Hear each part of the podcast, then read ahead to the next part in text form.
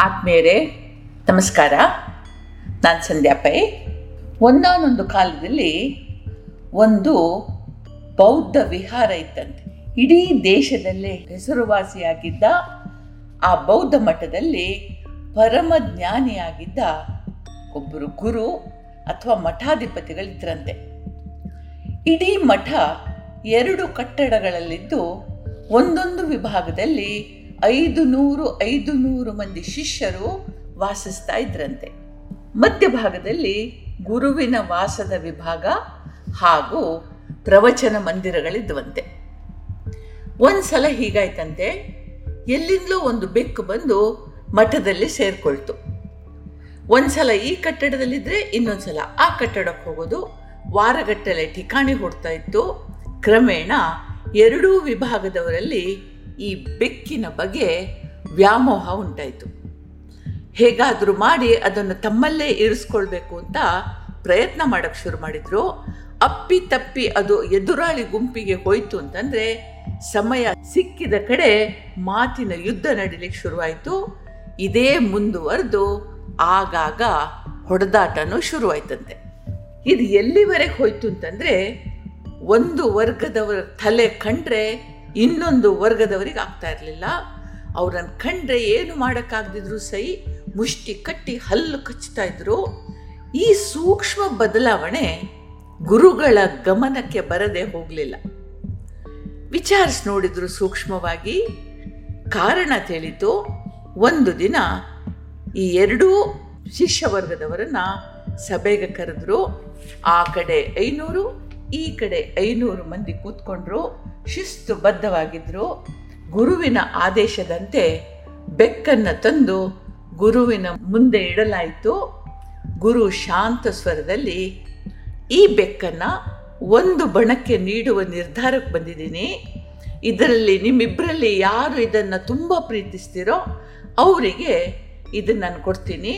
ನೀವು ಹೇಳಿ, ನಿಮಗೆ ಯಾರಿಗೆ ಒಬ್ಬರಿಗಿಂತ ಇನ್ನೊಬ್ಬರಿಗೆ ಇದ್ರ ಮೇಲೆ ತುಂಬ ಪ್ರೀತಿ ಹೇಳಿ ಅಂತಂದರು.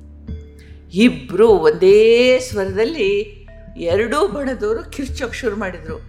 ನಮಗೆ ಬೇಕು ನಮಗೆ ಬೇಕು. ಇದು ನಾವು ಪ್ರಾಣಕ್ಕಿಂತ ಹೆಚ್ಚು ಪ್ರೀತಿ ಮಾಡ್ತೀವಿ, ನಮಗೆ ಬೇಕು ಅಂತ ಕಿರ್ಚಾಡೋಕ್ಕೆ ಶುರುವಾಯಿತು ಕಡೆಗೊಬ್ರಿಗೊಬ್ರು ಬೈಕೊಳ್ಳಿಕ್ಕೆ ಶುರುವಾಯಿತು ಮಾತುಗಳು ತಾರಕಕ್ಕೆ ಏರ್ತಾ ಇರೋ ಹಾಗೆ ಗುರು ಒಂದು ಕೈ ಎತ್ತಿ, ಶಾಂತವಾಗಿರಿ, ಸರಿ. ನಿಮಗೆ ಒಂದು ಒಮ್ಮತಕ್ಕೆ ಬರಲಿಕ್ಕೆ ಆಗ್ತಾ ಇಲ್ಲ. ಅದು ಗೊತ್ತಾಯ್ತು ನನಗೆ. ಈಗ ಇಬ್ಬರಿಗೂ ಸಮಾನವಾಗಿ ಹಂಚಿದರೆ ಸರಿ ಆಯ್ತಲ್ಲ ಅಂತಂದರು. ಶಿಷ್ಯರು ಮತ್ತೆ ಕಿರ್ಚಾಡೋಕ್ಕೆ ಶುರು ಮಾಡಿದರು. ಗುರುಗಳು ಪಕ್ಕದಲ್ಲಿದ್ದ ಹರಿತವಾದ ಕತ್ತಿಯನ್ನು ಎತ್ತಿ ಹಿಡಿದ್ರು ಮತ್ತು ಹೇಳಿದರು, ಸರಿ, ಇಬ್ರಿಗೂ ಇದನ್ನು ಈಗ. ಇದನ್ನು ಉದ್ದಕ್ಕೆ ಸೀಳಿ ನಿಮಗಿಬ್ಬರಿಗೂ ಹಂಚ್ತೀನಿ ಅಂತಂದರು. ಈ ಕ್ಷಣದಲ್ಲಿ ಎರಡು ಬಣದವರು ತಣ್ಣಗಾಗಿ ಹೋದರು. ಸೂಜಿ ಮನೆ ಬಿದ್ದರೆ ಕೇಳುವಷ್ಟು ನಿಶಬ್ದ ಆವರಿಸಿತು. ಆಗ ಒಬ್ಬ ಎದ್ದು ನಿಂತು ಕೇಳಿದ, ಗುರುಗಳೇ, ತಾವು ಕರುಣಾಮಯಿಗಳು. ಬೌದ್ಧ ಧರ್ಮದ ಬುನಾದಿಯೇ ಧರ್ಮ, ಮೈತ್ರಿ, ಕಾರುಣ್ಯ. ನೀವು ಈ ಬೆಕ್ಕನ್ನು ಕೊಲ್ತೀರಾ? ಮದ್ಯಕ್ಕೆ ಸಿಗಿದು ನಮ್ಮಿಬ್ಬರಿಗೂ ಎರಡೆರಡು ತುಂಡು ಕೊಡ್ತೀರಾ? ಅಂತ ಹಾಗೆ ಹೇಳ್ತೀರಿ ಹೇಗೆ ನೀವು? ಅಂತ ಹೇಳಿದರು. ಗುರುಗಳಂದರು, ಮಗು, ನೀವು ಹೇಳೋದು ಸರಿ. ಅಹಿಂಸೆ ಎಲ್ಲಿಯವರೆಗೆ ಉಪಯುಕ್ತ ಅಂತಂದರೆ, ಎಲ್ಲಿಯವರೆಗೆ ಅದು ಶಾಂತಿಯನ್ನು ತರ್ತದೋ, ಶಾಂತಿಯನ್ನು ಕೊಡ್ತದೋ, ಅಲ್ಲಿ ತನಕ ಉಪಯುಕ್ತ. ಅದಿಲ್ಲದ ದಯೆ, ಕರುಣೆ ಎಲ್ಲ ಉಂಟಲ್ಲ, ಇದೆಲ್ಲ ವ್ಯರ್ಥ. ಇಷ್ಟಕ್ಕೂ ಕೂಡ ನಾನು ಕೊಲ್ತಾ ಇರೋದು ಬೆಕ್ಕನ್ನಲ್ಲ ನಿಮ್ಮ ಮೂರ್ಖತನವನ್ನು, ನಿಮ್ಮ ಹೊಡೆದಾಟವನ್ನು, ದ್ವೇಷವನ್ನು ನಾನು ಕೊಲ್ತಾ ಇದ್ದೀನಿ ಅಂತಂದ್ರು ಆದರೂ ಎರಡೂ ಬಣದವರ ಕಣ್ಣಿನಿಂದ ನೀರಿಳಿಲಿಕ್ಕೆ ಶುರುವಾಯಿತು. ಅವರಂದರು, ಗುರುಗಳೇ, ನಮಗೆ ಬುದ್ಧಿ ಬಂತು, ನಮ್ಮ ಕಣ್ಣು ತೆರೆಯಿತು, ದಯವಿಟ್ಟು ಬೆಕ್ಕನ್ನು ಕೊಲ್ಲಬೇಡಿ ನಾವು ಅರ್ಥ ಮಾಡಿಕೊಂಡು ನಾವು ಹುಟ್ಟು ಹಾಕಿದ ಮೋಹ, ದ್ವೇಷ, ಅಹಂಕಾರ, ಘರ್ಷಣೆಗಳನ್ನು ನೀವು ಕೊಲ್ಲಿಕ್ಕೆ ಹೊರಟಿದ್ರಿ ಆದುದರಿಂದ ನಮ್ಮನ್ನು ಕ್ಷಮಿಸ್ಬಿಡಿ. ಈ ಬೆಕ್ಕನ್ನು ಸಾಮರಸ್ಯದಿಂದ ನಾವಿಬ್ಬರೂ ಕೂಡ ನೋಡ್ಕೊಳ್ತೀವಿ. ಇಲ್ಲ ಅಂತಂದರೆ ಅದು ನಿಮ್ಮಲ್ಲಿರಲಿ.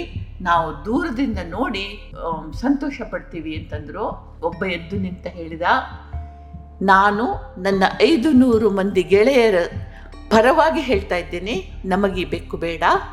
ನಮಗೆ ಶಾಂತಿ ಬೇಕು ಅಂತ. ಕೂಡಲೇ ಇನ್ನೊಂದು ಬಣ್ಣದ ಎದ್ದು ನಿಂತ, ಅವನಂದ, ನಾನು ನನ್ನ ಗೆಳೆಯನೊಂದಿಗೆ ಸಹಮತನಾಗಿದ್ದೇನೆ, ನಮಗೆ ಬೇಡ ಇರಬೇಕು ನಾವು ತುಂಬ ಪ್ರೀತಿಸ್ತೀವಿ. ಆದರೆ ಇದರಿಂದ ನಮ್ಮ ಮಧ್ಯದಲ್ಲಿ ಇಲ್ಲಿ ಇಲ್ಲದ ಘರ್ಷಣೆ ಉಂಟಾಗ್ತಾ ಇದೆ ಅಂತಾದರೆ ಇದು ನಮಗೆ ಬೇಡ. ಬೆಕ್ಕನ್ನು ನಾವು ಬಿಡ್ತೀವಿ, ಆದರೆ ನೀವು ಕೊಲ್ಲಬೇಡಿ ಅದನ್ನು ಅಂತಂದರು ಗುರುಗಳು ನಗ್ತಾ ಹೇಳಿದರು. ನಾನು ಇದನ್ನೇ ಎದುರು ನೋಡಿದ್ದೆ. ಸರಿಯಾದ ನಿರ್ಧಾರ ತಗೊಂಡ್ರಿ ನೀವು ಆ ಬೆಕ್ಕನ್ನು ಇಟ್ಕೊಳ್ಳಿ, ಆದರೆ ಅದಕ್ಕೋಸ್ಕರ ಹೊಡೆದಾಡಬೇಡಿ, ಅದರ ಮೇಲೆ ಮೋಹ ತಾಳಬೇಡಿ, ಆದರೆ ಅದನ್ನು ಪ್ರೀತಿಸಿ. ಅದು ಮುದಿಯಾಗಿದೆ. ಒಂದು ವರ್ಷ ಬದುಕ್ತದೋ ಇಲ್ಲೋ ಗೊತ್ತಿಲ್ಲ. ಆಮೇಲೆ ಇದೇ ದ್ವೇಷ ಮುಂದುವರೆದ್ರೆ ನಿಮ್ಮ ಎರಡೂ ಕಡೆಯವರು ಸಾವಿರ ಜನರ ಮನಸ್ಸು ಕೂಡ ರಾಕ್ಷಸವಾಗ್ತದೆ ಅಂತಂದರು ಶಿಷ್ಯರು ಗುರುಗಳ ಕಾಲಿಗೆ ಬಿದ್ದು ಅವರು ಹೇಳಿದ ಮಾತನ್ನು ಒಪ್ಪಿಕೊಂಡ್ರು. ಆ್ಯಕ್ಚುಲಿ ನಾವು ಪ್ರೀತಿಸೋದು ಅಹಂಕಾರವನ್ನು, ನಮ್ಮ ಅಹಂಕಾರವನ್ನೇ ಹೊರತು ವಸ್ತುವನ್ನಲ್ಲ. ಯಾವುದೋ ಒಂದು ಒಳ್ಳೆಯ ಒಂದು ಉಡುಪು ಹಾಕ್ಕೊಳ್ತೀವಿ, ಎದುರು ಯಾರಾದರೂ ಅದನ್ನು ನೋಡಲಿ, ಅದನ್ನು ಅಡ್ಮೈರ್ ಮಾಡಲಿ ಮಾಡಲಿ ಅಂತ ಹಾಕ್ಕೊಳ್ಳೋದು ಒಂದು, ಯಾರ್ದೋ ಹೊಟ್ಟೆ ಒರ್ಸಕ್ಕೆ ಹಾಕ್ಕೊಳ್ಳೋದು ಒಂದು. ಹೀಗೆ ಅನೇಕ ಥರದ ಅಹಂಕಾರಗಳಿವೆ, ಅಹಂಗಳಿವೆ.